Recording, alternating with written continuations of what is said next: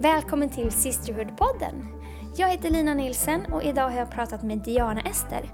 Diana har bara bott i Sverige i fem år och innan det växte hon upp i Kenya.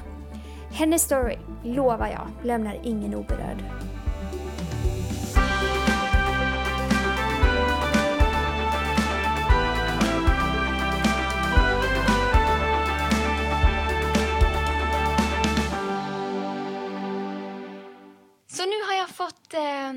En trevlig vän till mig här. Jag är med Diana Ester och ska prata lite. Tack för att du är med på Sisterhood-podden, Diana. Men tack själv. Det här ser jag jättemycket fram emot att jag ska få lära känna dig lite. Eh, så då vill jag börja fråga dig, var drog du ditt första andetag? Det var i Kenya, i Metropolitan sjukhuset. Åh, i Kenya. Ja. Hur länge har du bott i Sverige? Ehm, fem år. Det blir sex år denna år. Ja. Så, får jag fråga hur gammal du är? Jag är 19 år, fyller 20 år. Wow, så då var du tonåring när du också flyttade hit? Ja, jag var 13 år. Mm. Okej, så hur var det att växa upp i Kenya? Ehm, lite annorlunda än här kan man säga. det är jätteannorlunda när jag kom hit. Jag var chockad av allt. Jag bara, vad är det här? Så här gör man inte. Hur såg ert hus ut? Det är ert första hus. Minns du det? Här i Sverige? eller? Nej, i Kenya. I Kenya? Ja. Ehm, det var inte så stort var det. Det var inte så stort. Växte du upp på, i stan eller på Ja, det var in i stan. Mm. Mm. Och sen brukade vi åka in i landet när vi har stängt skolan och allt det. Ja. Då reser hela familjen till landet. Ja, okej. Så du föddes i Kenya. Mm. Ja. Eh, har du eh, många syskon? Jag har fem bröder. Nej, fyra bröder har jag och sen så har jag två halvsyskon. Ja. Ja. Åh, grymt. Och är du äldst eller yngst? Eller Jag är yngst av mina fyra bröder. Jag är enda tjej. Åh, vad härligt att de fick en tjej till slut. ja, det, det. det var lite tufft. Mm. kan du inte berätta lite om din uppväxt?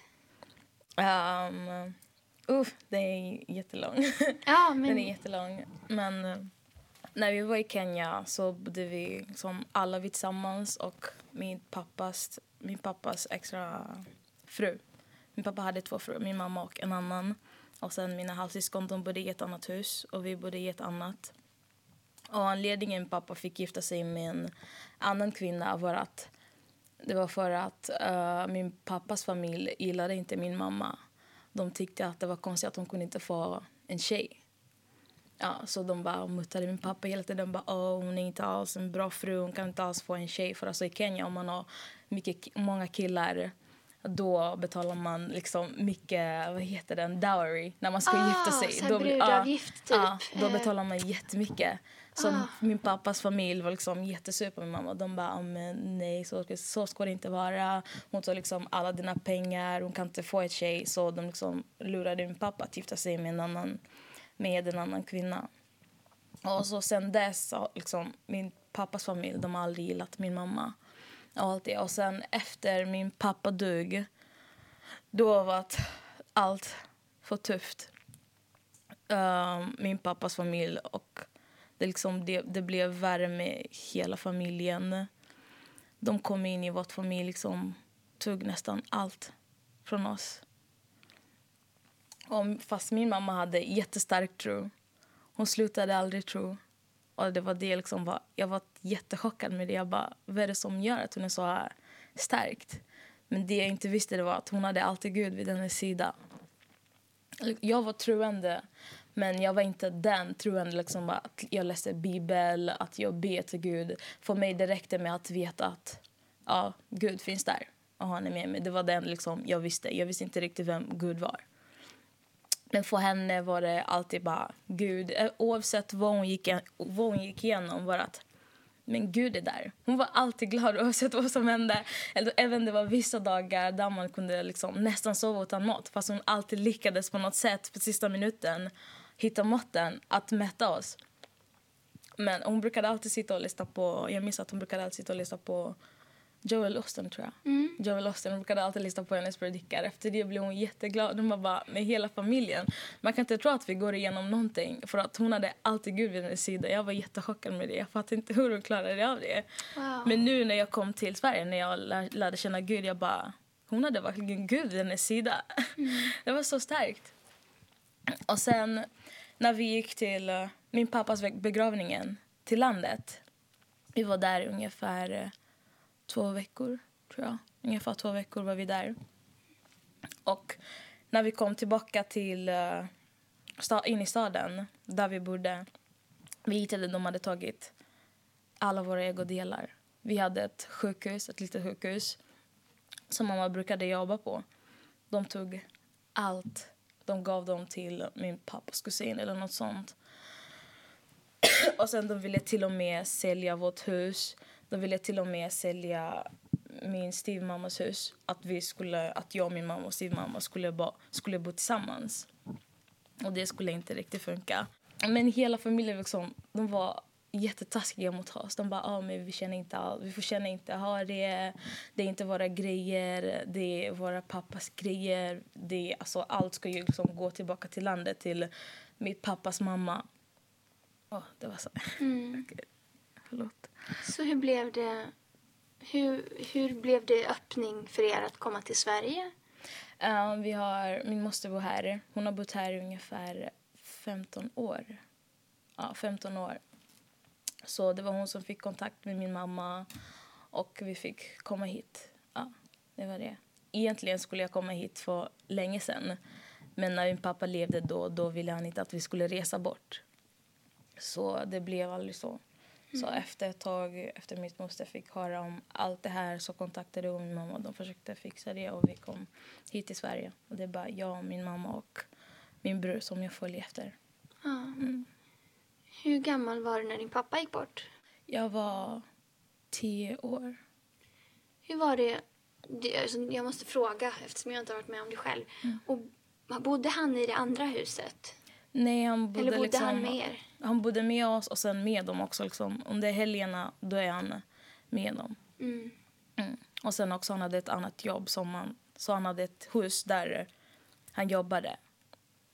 Så det var han liksom reste runt så här lite, lite. Mm. Var det fler som hade flera fruar där som du visste om? Mm, nej, det tror jag inte. Nej. Eller inte vad, inte vad jag vet. Men jag tror inte det. Tyckte du att det var konstigt? Ja, i början var det lite konstigt att ha två mammor. det var lite konstigt att ha två mammor. Man bara, vad ska man, vad ska man ens kalla den andra? så vi bestämde oss att min mamma heter Mam och den andra heter Mami istället. Vi kallar inte henne mm. mamma. Men hon och, hon och min mamma de är ju jättebra vänner nu. Båda är troende. Liksom, brukar ringa varandra och be, liksom, uppmuntra alltid varandra. Oh, wow. Varför, varför dog han? Han hade diabetes. Ah. Men de upptäckte det för... Det var för sent när de upptäckte att han hade diabetes. De kunde inte riktigt hitta vilken sjukdom det var. Och sen när jag kom till Sverige fick jag veta att han hade också HIV and aids. Men de, min mamma ville inte heller säga till mig för att jag var för ung. Mm. Så de berättade till mig typ för några år sedan. Mm. Att han dog med diabetes och HIV and aids. Wow. Det var rätt mycket för en tioåring att ja, det eh, hantera. Väldigt, det var väldigt mycket. Men vi hade min tredje bror. Han var liksom den enda som var jättetruende. Och han var där vid min pappa, vid min pappas sida när han dog. Samma dagen. Liksom, han var alltid vid den sidan och predikade åt han. Jag fick veta att han tog emot Gud liksom, några minuter innan han dog. Wow. Vilket var jättehäftigt. jag var jätteglad över det. Att liksom, nu kan jag vilja att jag vet att han är någonstans bra han dog när han, när han, han lärde känna Gud. Mm. Wow. Mm. Brukade ni gå i kyrkan? Och vi hade en annan kyrka, vi, hade, brukade gå i en annan kyrka som heter Kimati Chapel. De hade också så lite Hillsong-låtar. Ja. Men jag visste alltid att det var Hillsong-låtar tills jag kom hit. Det var, det var, jag hade en favoritlåt. Hur gick den till igen? But Jesus, you're my found foundation. Ja. Jag visste aldrig var ja. Jag brukade älska den där låten. Mm. jag älskade den. Men den där kyrkan också hjälpte oss väldigt mycket när det kom till mat och allt det. De brukade donera mat åt oss lite liksom, med pengar och allt det. Så de håller alltid lite koll på oss. Så hade ni, nu var du tio så du var rätt ung, men hade ni hade ni det okej okay ställt med pengar fram, till din, fram tills din pappa dog? Ja, fram tills min pappa dog. Då, då var det lite svårt. Det var jättesvårt för mamma. Hon blev också tvungen att ta låner från... Eh, det finns de här människor som heter eh, mongik i Kenya. De är, de är bara hemska människor. liksom där, det kom en tid där de brukade bara döda människor och allt det. Så mamma lånade pengar från dem och sen till slut kunde hon inte betala. Och det ökade ju bara, pengarna ökade ju, den ökade, ökade hela tiden. Ja, som en ränta. Ja, med ränta. Så efter det när hon inte kunde betala pengarna tillbaka då de började liksom skjuta henne. De, bara, de kommer till vårt hus, de bara tar någonting, liksom tv eller någonting. De bara, tills du betalar pengarna får du tvn tillbaka. De tar chillen, tills du betalar, tills du betalar pengarna får du chillen tillbaka och allt det. Och till slut de, de, de nästan tog vårt hus. Och det jag visste inget om tills jag kom till Sverige. Och det mamma berättade till mig bara, de, hade, de tog henne, de kidnappade henne. De kidnappade henne. De dödade henne nästan. Och jag visste ingenting om det. Jag fick veta om det här när jag kom till Sverige. Allt det här som hände. För jag var för ung. De kunde inte berätta allt det här till mig. Så vad förstod du när du var liksom 10 eller 12 där? Jag såg bara att allt var ju bra. För mamma hon låg alltid, för hon hade Gud vid hennes sida. Hon var alltid glad. Hon visste inte att något var dåligt eller något sånt. Så hur reagerade du när hon sa så här, nu ska vi åka till Sverige? Jag var faktiskt jätteglad när jag såg utomlands. Mm. Jag var jippie, men jag var jätteglad när jag, jag var jätterädd när jag kom till flyg, flygplanet för jag har aldrig åkt någon flygplan innan. Oh, så jag ville inte heller gå in. Jag bara nej. Du, jag kan det säga att det finns folk som, har, som flyger ofta som är rädda för att flyga. Så det... Okay, men jag var jätteglad när jag kom hit och sen var allt bara jätteannorlunda i klassrummet. Att liksom en elev kan säga till kan svara mot läraren. Så har vi inte i Kenya. Då måste jag ha respekt mot läraren och allt det. Och det var det som hjälpte mig liksom, att gå upp med klasserna så här jättefort. Det tog mig en månad. Nej, en termin menar jag. Det tog mig en termin, det tog mig en termin att börja gå in i vanliga klasser. Oh, wow. Hur var det med språket? Det gick jättefort för då kände ingen, alltså det enda jag gjorde var jag pluggade, gick alltid runt med lexikon. Wow. Okej, okay, så berätta hur det gick till. Ni landade här mm. någon dag. Vilken, vilken tid var det på året? Det var, jag tror det var ungefär våren. Ja. Jag tror att det var våren. Och då, Eller jag tror det var nära vinter tror jag. För jag minns att det var jättekallt. Ja. Du vill inte gå ut längre. Jag kan säga att det kan vara kallt på midsommar här också. Du vet eller Men det fattar jag. Okej. Okay. Så ni landade här och sen så tog din moster emot er eller? Ja. Eller? Vi har våra kusiner här också. Mm. Så åkte ni hem till dem? Eller? Ja, vi åkte hem till min mm. moster. Hur funkar det? Får man, behövde ni något tillstånd för att vara här? Eller? Jo, vi behövde tillstånd. Ja. Mm. Och det håller vi fixa med allt det. Mm. Nu ska vi skaffa svensk pass. Ja. För vi har bott här i mer än fem år. Just det, fem år grymt. Så vi får ha det. Bodde ni ihop eller? Jo, vi bodde tillsammans. Så det var en liten familj så här. Det var mm. jättemysigt. Mm. det är jättenice. Vilken klass började du i skolan? Vad sa du? Vilken klass började du? Jag började i nian. Jag skulle börja i åttan men de hoppade mig över. Så ah. jag började nian istället. Mm.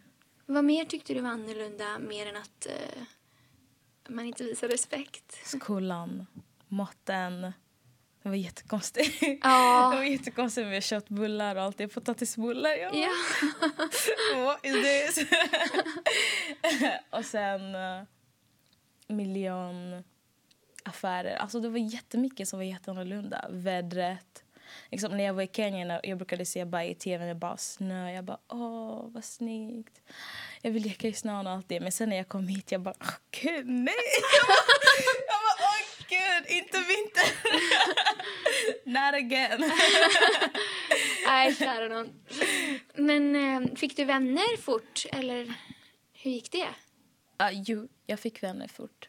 Men sen så var det inte heller det rätta sällskapet. Uh, de ledde mig en annan väg. Där jag slutade gå till kyrkan och allt det. När mamma alltid brukar väcka mig på morgonen och bara vi går till kyrkan. Jag bara ah, jag orkar inte. Det är så tomtigt att gå till kyrkan. För då tänker man bara på sina vänner. Man bara, Åh, vad kommer mina vänner tänka? Och det var den jag tänkte på. Jag bara, ah, kyrkan, vem går till kyrkan? Det är jättetomtigt. Så, och sen så en dag jag bara bestämde mig, jag bara, ah, jag går. det kan inte vara så farligt. För mamma insisterade hela tiden. Bara, vi går, vi går, vi går. Jag bara, ah, jag går om du slutar tjata.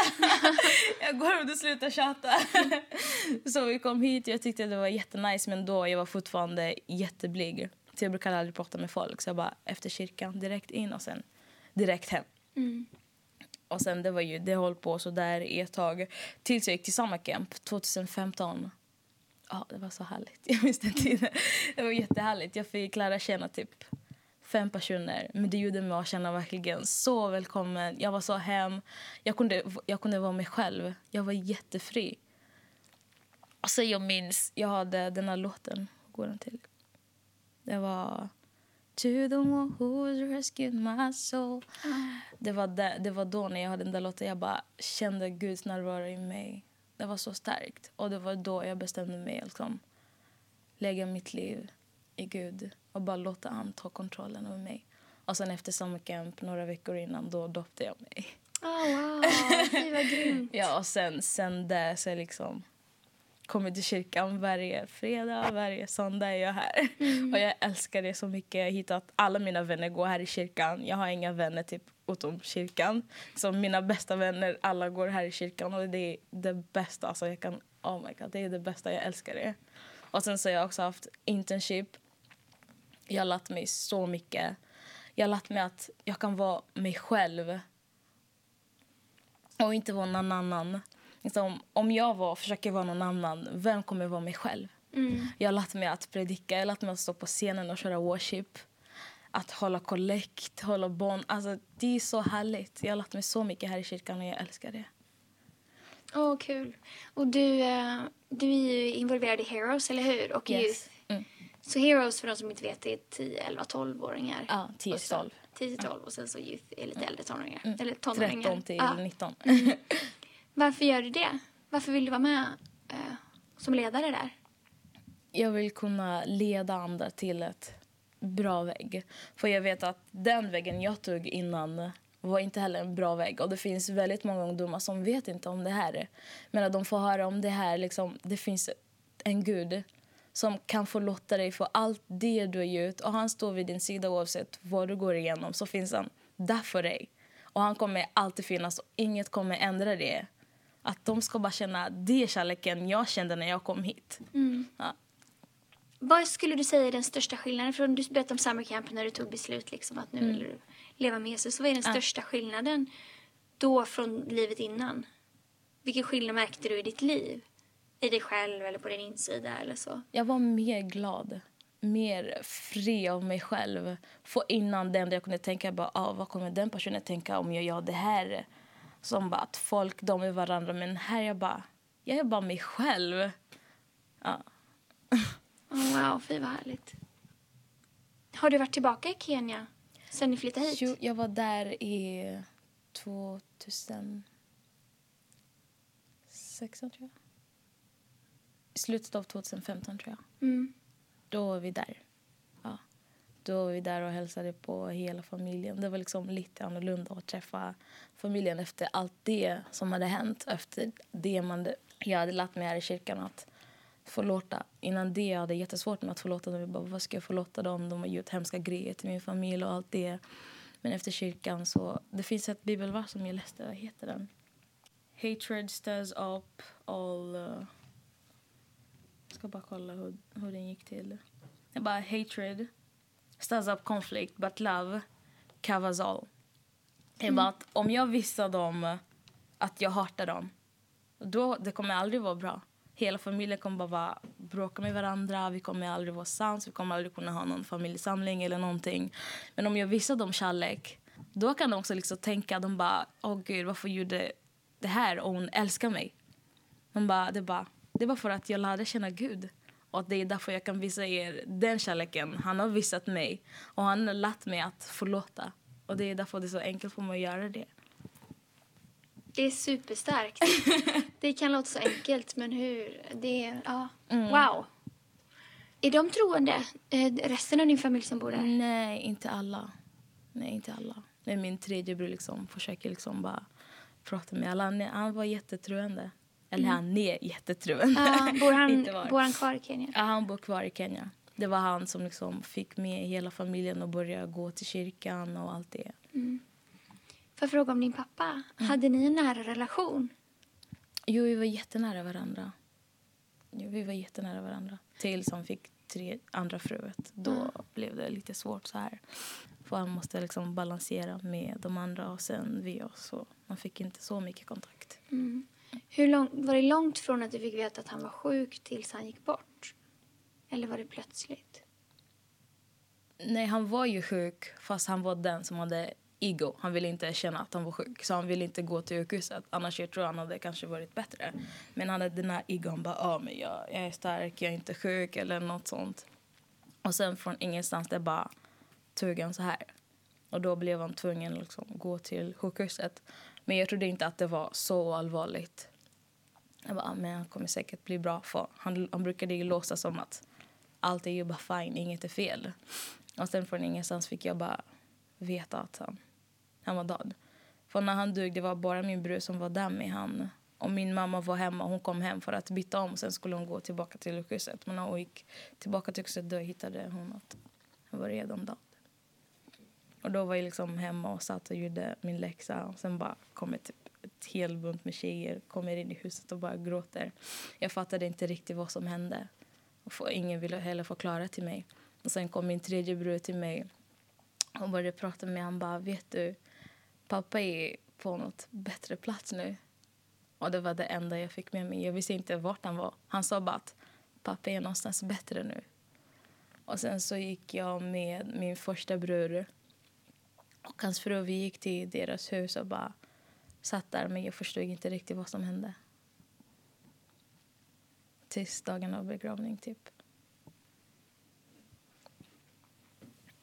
Wow. En bättre plats, det kunde ju varit vart som helst i världen, Ja, eller hur? Jag bara, oh, vart kan det vara? Paris kanske? Ja, Eller? precis. Kära någon. Men nu vet du ju också att han är på en bättre plats. Ja. Det är ju fantastiskt. Mm. Vad tycker du att du har lärt dig? Förutom du pratar om att förlåta så här, men vad har du lärt dig om du tittar tillbaka på? Eh, du har ändå gått igenom en del. Det jag lärt mig det är, som du sa, förlåta, att älska och leda andra. Det är det jag ser, alltså, det är jättestort för mig att kunna leda någon. Att kunna vara där för någon, ge min tid till någon som är connect och allt det. Jag älskar det jättemycket att jag kan vara där för någon när de har svårt eller något sånt. Jag kan vara där liksom dela för dem också min historia, vad jag gått igenom och försöka hitta någon lösning hur jag kan hjälpa dem. Grymt. vad drömmer du om nu? Att starta mitt eget företag. Coolt. Ja, det är det jag mest drömmer om. Jag kommer ha mitt eget företag efter skolan, efter allt. Internship slutar och det, och det är snart. Vilket är lite tråkigt. Men det är min största dröm. Ha mitt eget företag. Och sen så har jag andra drömmar. Inom det jag hade att leda worship. Om du liksom bara... Det gör du ju. Upp, upp. Ja. Eller, du leder ju worship, ja, eller det var hur? i mina listor så att leda worship. och nu har jag nått det. Nu är det att starta mitt eget företag som är kvar. Cool. Mm. Wow, vad häftigt. Ja. Vad vill du göra? Vilket företag som helst eller har du så här en plan för vad du vill göra med ditt företag? Jag har redan en plan. Okej, du behöver inte säga om du inte vill. jag har redan en plan, allt planerat. Det enda som är kvar det är bara att börja plugga och försöka starta upp det. Coolt. Mm. Om du skulle ge ett råd till dig själv för tio år sedan, Mm. vad skulle du sagt till dig själv då? Usch, bra fråga. Vilken bra fråga. Som du önskar att du hade vetat, liksom, som du inte visste då? Hur gammal var du för tio år sedan? Um, nu är jag 19, jag var 9. Mm. Ja, 9. Så det var ju precis innan massa saker hände. Ja. Att Gud är där för mig. Att han leder dig och han har en plan från din framtid. Du behöver inte oroa dig. Han kommer leda dig i den rätta vägen.